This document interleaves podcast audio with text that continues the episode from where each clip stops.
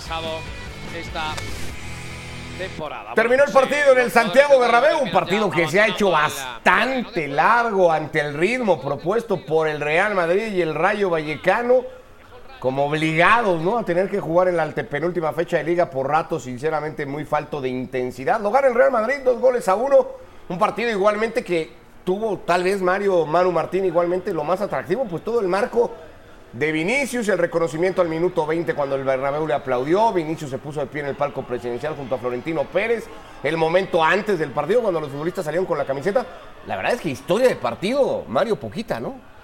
Sí, aunque, bueno, vi por momentos muy bien a Rayo Vallecano, con su dinamismo, con su recuperación de la pelota, y de repente veo, como todos, pues que no puede durar todo el tiempo.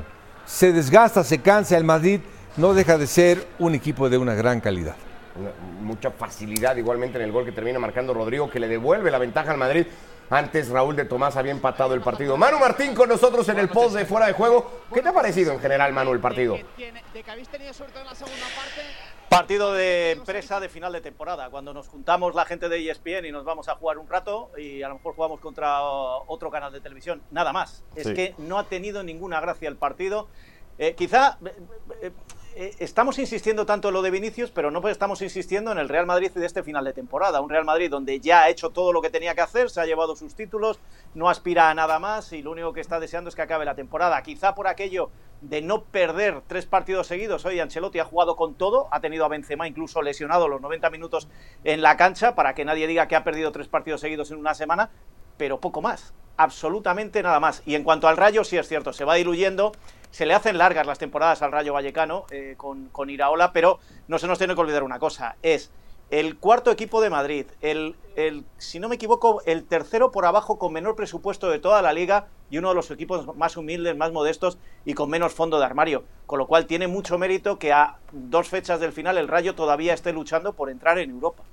Sí, a eso aspiraba, ya era difícil de todas maneras la derrota hoy en el Bernabéu le cortará eso. Hay que recordar, el Rayo anduvo muy bien la temporada pasada y terminó ahí un poco pidiendo la hora para mantener categoría. Esta vez eh, eso lo, lo solventó con mucha más tranquilidad, incluso le dio para aspirar a Europa hasta el final. Ahora revisamos a detalle lo que ha sucedido en el Santiago Bernabéu, victoria 2-1 del Real Madrid, revisaremos igualmente otros resultados, el Villarreal le gana al Cádiz, dos goles a cero, y el empate entre el Elche y el Sevilla, lo del Cádiz hace que todo termine ahí muy apretadito. Vinicius somos todos, basta ya. Racistas fuera del fútbol, el mensaje que ha querido mandar la liga. Daremos también el breaking news de las palabras que Javier Tebas, el presidente de la liga, le ha dado a nuestros compañeros de ESPN Brasil, eh, pidiendo disculpas básicamente a Vinicius por una declaración que él dice se había malinterpretado. Así arrancó el partido, Mario, un par de intentos del Rayo Vallecano que fue valiente de arranque, que pareció dar un paso hacia el frente, ¿no? Para tratar de atacar la portería de Thibaut Courtois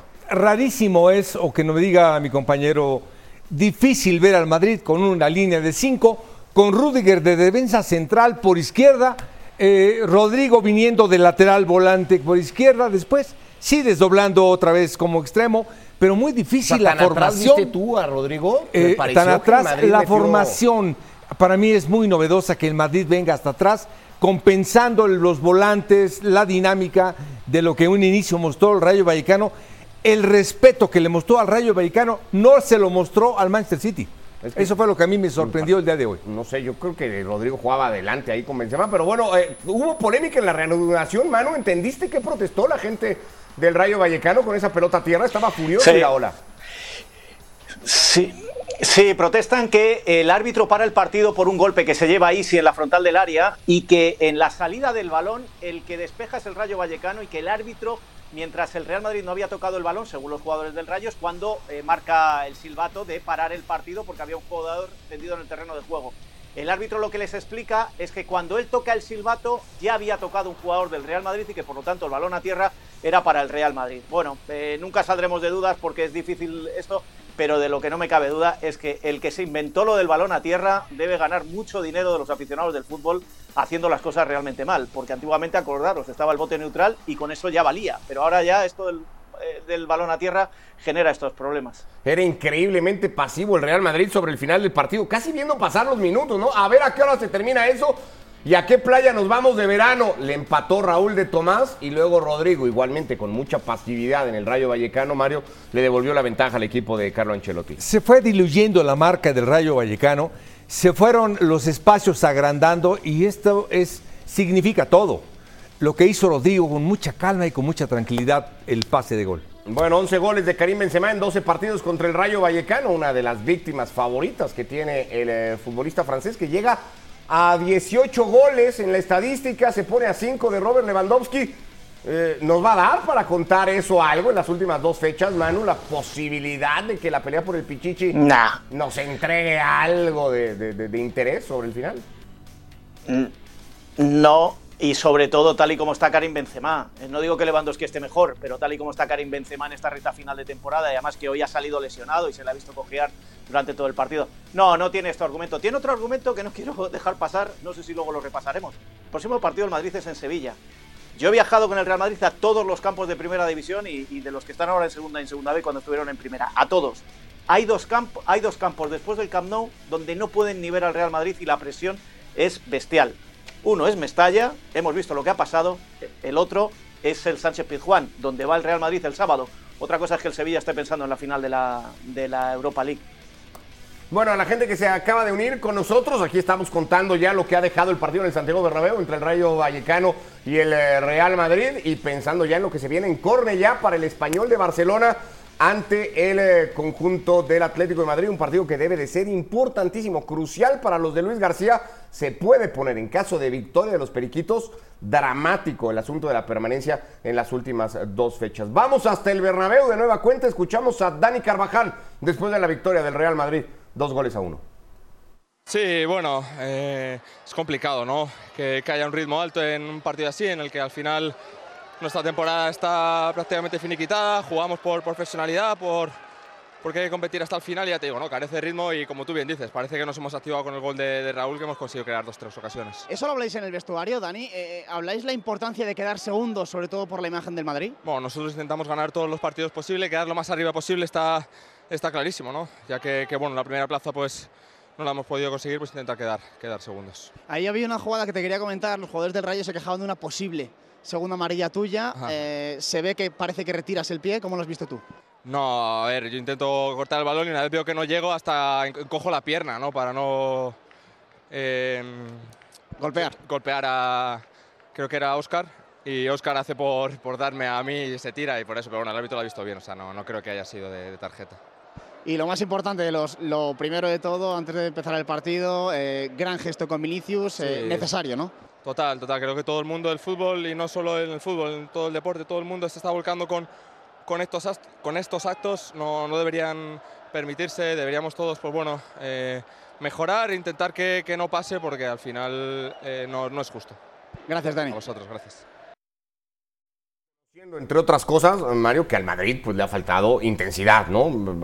Tensión competitiva. Ayer así la definía Xavi, me, me- me gustó, porque un equipo necesita tensión competitiva y cuando ya estás a final de temporada y no peleas por nada, pues la pierdes, Sí, y lo ves ahora, lo ves cuando está Lava, cuando está Nacho, cuando está Rudiger de centro izquierda, casi lateral izquierdo, cuando baja Rodrigo, dices, esta precaución contra el Rayo Vallecano la tenía que hacer hace una semana, un poquitín, para compensarlo de Modric, Cross, la dinámica que no tenía. Bueno, pues hoy la hizo y, y lo que dice Mano Martín, bastante bien, es que no quería perder, quería ganar, eh, pero sí, le falta un montón de intensidad. Partido enmarcado en todo el caso Vinicius. Vale la pena dar un par de actualizaciones a todo esto porque le preguntaban igualmente a Dani Carvajal al respecto, Manu. La ONU se ha pronunciado ya igualmente por lo sucedido en Mestalla. El gobierno de Brasil lo hacía hace unas horas. Ha habido una manifestación en Sao Paulo en frente del consulado español exigiendo igualmente medidas. ¿Preocupa todo esto a, la liga, a, la propia Federación Española de Luis Rubiales? Partiendo de la base de que hay mucha hipocresía y que a lo mejor, y lo digo abiertamente, a lo mejor en Brasil habría que preguntar cómo trataron a, Diego Costa en Curitiba en el año 2014 cuando fue con la selección española y las cosas que le dijeron, porque de esto se habla poco. Partiendo de, de esa base sí preocupa, sí preocupa porque Vinicius se ha encargado de extender una imagen eh, que hay que erradicar, que yo estoy de acuerdo que hay que erradicar, pero no considero que España sea un país racista. Eh, me dirán, claro, tú eres español, ¿qué vas a decir? Pues sí, lo digo y lo digo con orgullo. No creo que España sea un país racista. Que hay tontos en todas partes, los hay aquí, en Estados Unidos, en Sudamérica, en México, en, en cualquier parte. Eh, preocupa, preocupa esa imagen, preocupa, pero eh, fíjate cómo se utiliza y cómo te- se tergiversan muchas cosas. La ONU lo que ha hecho ha sido hoy un comunicado para todas, para todas las federaciones deportivas del mundo hablando de racismo. No ha hecho un comunicado para la Federación Española ni para la Liga Española. Lo ha hecho para todas y lo que ha hecho ha sido enviar como un, un- un libro de instrucciones, un protocolo, cómo se debería atajar este tipo de acciones en todo el deporte mundial. Bueno, ha coincidido, no lo sé si ha coincidido, si lo han hecho porque ha pasado, pues a lo mejor lo han hecho porque ha pasado. Pero la ONU no se refiere a España, se refiere al deporte mundial Correcto. porque esto pasa en todas partes. Y vuelvo a repetirlo, que pregunten a los aficionados de Curitiba cómo trataron a Diego Costa cuando se presentó allí con la camiseta de la selección española en el Mundial 2014.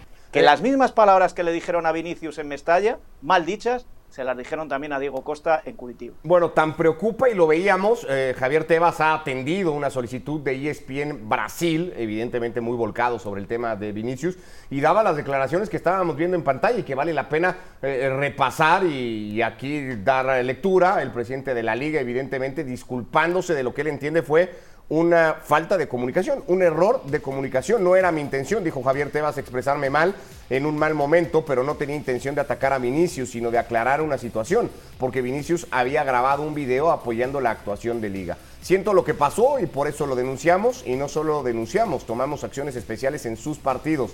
Hablamos con los clubes para que dieran más seguridad, identificar a los aficionados. La Liga se ocupa de Vinicius y si entendieron mal el tuit, tengo que disculparme, aseguraba Javier Tebas en entrevista para ESPN Brasil, el presidente de la liga, tratando un poco de zanjar la polémica, porque además había algunos que le habían dado lectura a Manu de si Tebas había respondido como respondió, porque no se lleva bien con Florentino y porque también le quería contestar a Rubiales, que había señalado abiertamente a- a- al país y a muchos aficionados de manera muy genérica y entonces a Tebas no le había gustado. En fin, lo quisieron llevar a rivalidades muy personales. ¿no? Las aristas de las que hablábamos en el previo del partido, es decir, se ha utilizado, se ha utilizado una grada de Mestalla para todas las guerras personales que hay en, en el mundo del fútbol y en el fútbol mundial. Se ha utilizado, eh, posiblemente es que eh, se nos está yendo el tiro. El tiro es que hay que erradicar el racismo. El problema está en que Tebas, que está empeñado en, las redes sociales, cuando yo creo que él tiene una posición en el, en el fútbol español, en el fútbol mundial, donde debería ser más serio que en las redes sociales, ya sabemos lo que son las redes sociales, él está empeñado en contestar a todo el mundo por ahí, pues ahí se equivoca, pero Tebas no quería decir eh, que Vinicius no llevara razón, si, si le estaba dando la razón, pero se equivoca cómo lo hace. ¿Y qué pasa? Que lo aprovecha y luego al día siguiente lo aprovecha Rubiales y el Real Madrid con un comunicado y al final quien lo ha pagado ha sido una grada de Mestalla por tres tipos a los que ya han detenido y han expulsado del Valencia. Fijaros a, dónde ha llevado, es decir, los políticos en plena campaña electoral lo están aprovechando. Eh, Tebas, Rubiales y Florentino para sus guerras personales. Vinicius, que se habla muy poco, venía provocando durante todo el partido, igual que lo hizo en Mallorca, que está mal que los demás le sacudan, que le hagan tanta falta. Es horrible, pero que también Vinicius se lo tiene que hacer mirar, pero eso se ha olvidado. Como hoy en el Bernabéu, nadie se ha acordado, lo decíamos al principio, de que hace siete días le metió cuatro, el, el City le dejó fuera de la final de la Champions al Real Madrid. Es decir, ha sido una instrumentalización de un problema grave que hay que erradicar, pero que cada uno lo ha usado en su beneficio de una manera, lo digo serio, ¿eh? hipócrita y falsa. Porque todos han querido barrer para casa, pero no en el tema del racismo, sino en el tema de las guerras del fútbol, en el que, te, en el que estabas fuera de la final de la Champions y venías de perder en Valencia, en, el, en los políticos porque hay una campaña electoral. A mí, sinceramente, me cuesta hablar de esto porque es que me da pena, me da pena, porque además, si lo expresas así, te llaman racista a ti. Que no, que no, que la, que, que la base es que hay racismo de parte de unos aficionados hacia Vinicius. Eso es lo que hay que erradicar. Pero si nos vamos a estar peleando en las guerras particulares, no lo vamos a erradicar nunca. No solo, además, ha sido afectado a lo largo de esta temporada Vinicius, hay otros muchos futbolistas que, a lo mejor no han tenido los mismos reflectores o que los casos no se han atendido con la misma puntualidad que se lleva atendiendo en las últimas horas el de Vinicius. No es un problema solamente de Vinicius, no es un problema solamente del fútbol español, y ahí están los casos en Italia, en Inglaterra, en muchos lugares, en Alemania mismo, en donde estos casos se han dado. Dejamos al Real Madrid, dejamos al Rayo Vallecano. Ahí están las sanciones en México. Totalmente, por gritos homofóbicos. ¿Por qué no han sucedido igualmente en España? Dejamos la victoria del Real Madrid, que lo deja segundo de liga. Segundo de liga, reserva de lo que diga el Atlético de Madrid. Visita Cornellá, Mario, el Atlético del Cholo Simeone. Eh, ¿Supondría uno más motivado el Atlético por ser segundo de liga que lo que puede estar el Real Madrid? ¿Esperas en ese sentido más tensión, más ritmo competitivo hoy del Atlético en, en Sí, Barcelona? sin duda, sin duda. Eh, siempre el Atlético de Madrid viniendo de menos a más, eh, comprando el discurso del Cholo que somos constantes, consistentes y por una ocasión más vamos a calificar entre los cuatro mejores de España. Eh, sí, pero, y mi sí, pero es por siempre, simplemente yo creo que está, y va bien, y está bien, jugando bastante, bastante agradable el Atlético de Madrid. A la misma hora estará jugando el eh, Getafe en el campo del Betis, otro equipo igualmente involucrado. Algunos pensaban que el partido de Cádiz se tendría que haber jugado a la hora de estos dos, Manu, ¿no? Por estar todos ahí metidos en este tema. Pero bueno, es un partido el de hoy que cuenta mucho más, más allá de lo que motiva al Atlético ser segundo, cuenta mucho más para los de Luis García. Sí, pero la norma en España eh, desde hace ya muchos, muchos años es las dos últimas fechas, son las que se juegan a la misma hora. Con lo cual, eh, esa es la razón por la que la Liga lo ha repartido en tres, en tres fechas. De hecho, eh, puede haber también quejas porque el Sevilla se, podría estar jugando el acceso a, a Conference League y va a jugar fuera de las fechas eh, previstas, pero también es por favorecer al Sevilla para preparar la final de la, de la Europa League. En cuanto al Atlético de Madrid, hay dos factores muy importantes por los que hoy me hace dudar si el Cholo se puede mantener en esa segunda plaza o el Atlético de Madrid. Primero es que el español también se la juega y se la juega en casa. Y ya venimos, eh, le vimos venir, eh, le vemos venir de ganar al Rayo Vallecano el otro día. Pero el más importante y que tiene un motivo claro son las bajas en el Atlético de Madrid. Hasta siete bajas tienen el día de hoy. Vuelve a faltar Savic en defensa, Morata tampoco está, el centro del campo no lo tiene completo. Y esto, la reflexión a la que me lleva es que el Atlético de Madrid esta temporada solo ha jugado bien cuando ha mantenido la alineación tipo y solo ha sido capaz de mantenerla cuando jugaba de sábado a sábado, de domingo a domingo. En cuanto se ha apretado ahora al final de temporada otra vez el calendario y ha tenido que jugar en miércoles, como es el caso de hoy, algún problema raro en la preparación física o que el profe Ortega se marchó con Uruguay y no hizo bien las cosas o cualquier otro problema en la preparación, creo que es lo que está pagando el Atlético de Madrid. Cuando juega de domingo a domingo, perfecto. Cuando tiene que jugar partidos entre semana, llegan las lesiones y por ahí llegan los problemas. Sigue sin poder contar con Oblak y a las bajas que ya decía Manu se suman igualmente las de Llorente y las de Lemar. Sí, son muchas las que tiene el Atlético de Madrid de este hombre, del Cholo Simeone. Yo creo que eh, no tengo duda que todos aprendemos y mejoramos de los momentos de dificultad. Y nosotros nos pasó eh, en esta temporada de vivir un momento desde que estoy posiblemente el, más duro y el más difícil. Eh, pero hemos tenido la fortaleza, la tranquilidad, el enfocarnos en mi persona, en lo que puedo resolver, que es lo que hace el equipo, lo que hace el grupo, lo que genera en el campo. Y me ocupé de eso y no y me, me corrí de todo lo que invadía desde los costados en informaciones diferentes. Me ocupé solo de lo que en realidad puedo hacer que es ser entrenador y que obviamente es el lugar que tengo que ocupar para que ayude al equipo a que lo haga bien Un poco la explicación de qué hizo Simeone, ¿no? Para retomar el rumbo un poco, Mario. ¿Qué te parece lo que, lo, lo que explica y qué tan fácil es para ustedes, entrenadores, aislarse de todo ese ruido externo y enfocarse solamente en una cosa, como dice el Cholo? Sí, pero aparte es lo que tienes que hacer. Es lo que tienes que hacer. Ver tu equipo, ver tu grupo, ver tu plantel. eh, pero lo más importante es que en estas adversidades tú mejoras a tu equipo. Es decir, sacas jugadores no sé de dónde, eh, habilitas jugadores, improvisas, inventas y tu rendimiento mejora. eh, mejora tu plantel. Es la mano que debe. Sí, bueno, eh, es complicado, ¿no? Que, que haya un ritmo alto en un partido así, en el que al final nuestra de temporada Madrid, está en un campo en donde la- el español perdió su más reciente presentación, ni más ni menos que el derby, ese le permitió al Barcelona, Manu, ganar la liga, y el español sabe que después de esto viene el Valencia en Mestalla, duelo directo por permanencia, por eso hoy los tres puntos son vitales. Duro.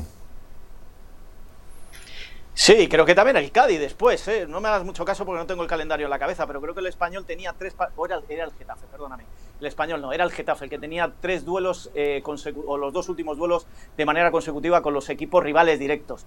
El, español no sé si es el Valladolid, fíjate, em, eh, tiene que ganar. Cierra con es el que Almería no le queda otra, pero, en, en Cornellá, eh, Manu. Con el Almería, otro, otro vuelo Que directo, está ahí igualmente directo, metido. Porque el Almería también se está complicando. Claro. No, lo que quería decir es que si, si, el español de Luis García se salvara, me recordaría mucho al Mallorca de Javier Aguirre del año pasado, porque este español es el que más difícil lo tiene de los, de los que todavía luchan por la permanencia. El Elche obviamente ya no lo tiene difícil, lo tiene imposible.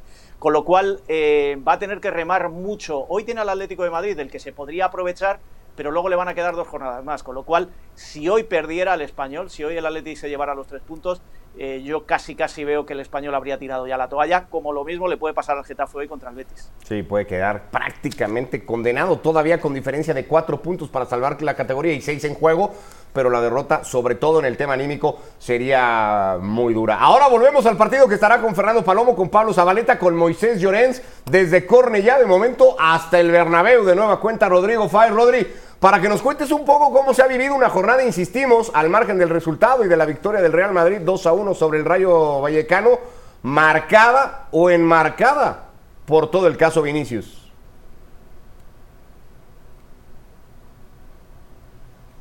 ¿Qué tal, Ricky? De nuevo el saludo desde el Santiago Bernabéu, donde hoy en lo deportivo poco que rascar, como es obvio, a pesar de la victoria del Real Madrid en extremis porque provocó bastante run run ese gol y ese empate de Raúl de Tomás, incluso tuvo la opción el Rayo Vallecano de ponerse por delante en ese último tramo, pero al final se consiguieron los tres puntos. Se calmaron un poco también los ánimos porque, insisto, había algún que otro pitido, pero en el resto, en lo que eh, digamos es el leitmotiv del día, Vinicius Junior ha sido una jornada seguramente emotiva, también algo fría porque hemos visto al Santiago Bernabéu con menos gente de lo habitual, también es cierto que aquí para ser entre semana ha sido un horario quizá ทำเป็น tanto temprano, pero, pero sobre todo hemos escuchado cánticos de apoyo a Vinicius en el minuto 20, antes del partido ese homenaje de la plantilla, del equipo, portando el dorsal número 20 con la camiseta de Vinicius y el nombre de su compañero brasileño, el hecho que creo que además es un detalle importante de elevar a Vinicius no a su palco personal, sino al palco presidencial y sentarse al lado de Florentino Pérez, yo creo que confirmando además las intenciones del propio Real Madrid de apoyarle y de ir hasta el final en esa lucha contra el racismo que tiene Vinicius y que al fin y al cabo, Ricky, tenemos absolutamente todos porque hoy se ha demostrado que todo el mundo está con Vinicius. Hemos visto esa pancarta de Vinicius somos todos que se desplegó en ese fondo sur del Santiago Bernabéu, confirmando lo que toda la amplia mayoría de la sociedad quiere, que se acabe con el racismo, que se propague la tolerancia y que casos de insulto y de abuso contra Vinicius o contra cualquier otro jugador, sea el color que sea, ideología que sea y sea del sentido eh, del sentido que sea, pues se erradiquen de los campos de fútbol y de los estadios de España y de todo el mundo. Para que así sea y, que esto pueda sentar el precedente positivo que uno piense pueda llevar el, tema Vinicius para terminar con todo esto. Abrazo, Rodri, hasta el Santiago Bernabéu y pendientes de todo lo que se pueda seguir contando en torno al caso Vini. Un abrazo. Gracias a Rodrigo Fáez en el Santiago Bernabéu. Nosotros seguimos en el la mesa de fuera de juego con Mario Carrillo, con Manu Martín, hablando de lo que se viene ya, porque hay más actividad de esta fecha 36, el partido en Cornellá entre el español y el conjunto del Atlético de Madrid. Siete victorias en las últimas diez presentaciones del equipo del Cholo. Ha perdido los otros tres partidos, tratando de mantener esa inercia de final de temporada que lo llegó a hacer para muchos el mejor equipo la segunda vuelta del campeonato. No sé cuánto le termina valiendo eso al Cholo Simeone y al Atlético. No, mucho, mucho porque nos tienen acostumbrados siempre cierra bien, siempre cierra bien, siempre va a buscar el mejor rendimiento, entre quien entre lo hace rendir. Eh, es lo único que no me deja a mí claro es que no esté peleando los primeros lugares, que se conforme con las posiciones de champion. Es que tengo muchos lastimados. Bueno, pelea por el segundo lugar, es que, es para lo que le alcanzó. Es correcto, pero me gustaría, a mí en lo particular me gustaría ver Atlético de Madrid en otras instancias muy diferentes. Bueno, eh, seis de los últimos nueve puntos que va a tener en disputa el español de Barcelona, Manu, van a llegar en casa. No ha sido un equipo muy fiable de local, por lo menos no en las últimas presentaciones. Tres victorias en los últimos diez partidos para el español. Pero si quieres un escenario para tratar de mantener la categoría, sería jugar en casa y con tu gente. Eso lo va a tener el español de Barcelona. pero a lo mejor es, es eh, eh, eh, no es un, valor positivo para el español por la presión que va a tener en casa. Posiblemente hoy, hablando de cosas extradeportivas, ya que estamos con el tema Vinicius, también en, en, en Cornellá se intente dulcificar o, o pasar página de alguna manera con los incidentes que hubo el día del derby frente al Fútbol Club Barcelona hace apenas 10 días. Y por ese lado la afición puede animar, pero el, al español se le ha visto muy endeble en casa. También es cierto que tiene enfrente a un Atlético de Madrid que la última derrota fue contra el Elche, el último clasificado ya descendido y en Elche, con lo cual por ahí podría rascar algo. Pero no creo que al español esta temporada, y en las últimas se ha visto también, eh, Cornellá sea un valor seguro para conseguir los tres puntos. Por ahí no lo veo, yo lo veo más por la motivación que puedan tener los jugadores después de haber ganado el Rayo Vallecano, por el cambio de sistema que ahora eh, eh, Luis García, que había entrado como muy valiente y, descuidando mucho la zona de atrás, ahora ya va asentando un poquito ese esquema con tres centrales, dos laterales, eso le puede prevenir contra el Atlético de Madrid. Eh, creo que son esos factores más positivos casi que el hecho de jugar en casa. Obviamente todo el mundo quiere jugar en casa, pero no sé si al español es un factor que, que, estén valorando después de cómo ha ido toda la temporada en Cornellá. El partido viene a continuación por ESPN Plus, por ESPN Deportes, Fernando Palomo, Pablo Zabaleta, Moisés Llorens contando ese español de Barcelona frente al Atlético de Madrid. En el marco de esta fecha 36 que ya decíamos, entre otras cosas, ha visto al Villarreal ganarle el partido al Cádiz, dos goles a cero, le permite al equipo de Setién seguir a cinco de la Real Sociedad, hay seis en disputa pensando en esa cuarta plaza, se ve muy complicado para el Villarreal, pero matemáticamente... Y le complica al Cádiz. Y, complica, sí, Manu, ¿no? A, Cádiz lo deja ahí y, le da vida al propio español de Barcelona y al Getafe que juegan a continuación.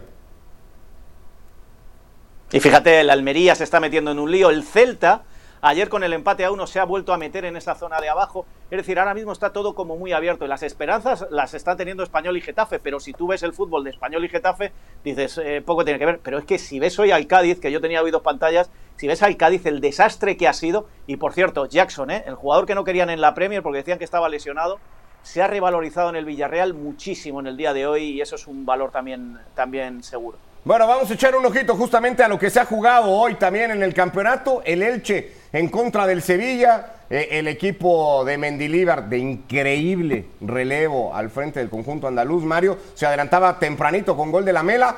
Tiene la mente puesta evidentemente en su final contra la Roma de Mourinho. Pero qué cierre de torneo está haciendo el Sevilla. ¿eh? No, y lo que dijiste, increíble. Lo de Mendilíbar, el rendimiento, el jugo, el fútbol, la contundencia, la consistencia, eh, todo, en todo ha mejorado este equipo. ¿Sabes, Sevilla, que ganar esa final contra, contra la Roma lo pone en Champions, Manu? Pero es que está a dos puntos de meterse en competiciones europeas por la clasificación. Y estuvo penúltimo no hace mucho, ¿eh? No, pero si es que cuando te viene un tipo que echa al entrenador anterior, se sienta en el banquillo, se cree el mejor del mundo, quiere hacer experimentos, pone todo boca abajo y nadie le entiende, lo normal es que estés penúltimo. Cuando te viene un tipo con sentido común como Ben Dilibar, pues al final los resultados están ahí y espérate a ver el miércoles que viene que no consigan de nuevo una, una Europa League.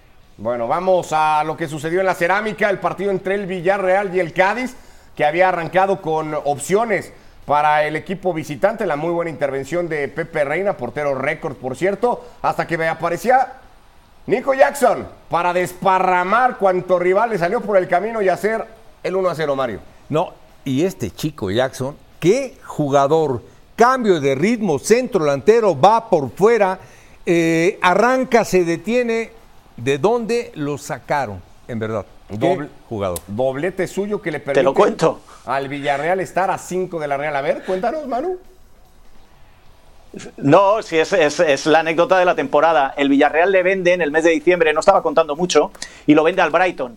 Y el Brighton lo devuelve porque tiene una lesión de rodilla. Y le dice Quique Setién, no te preocupes, te voy a hacer que valgas el doble de lo que ellos querían pagar por ti. Ahí está el resultado.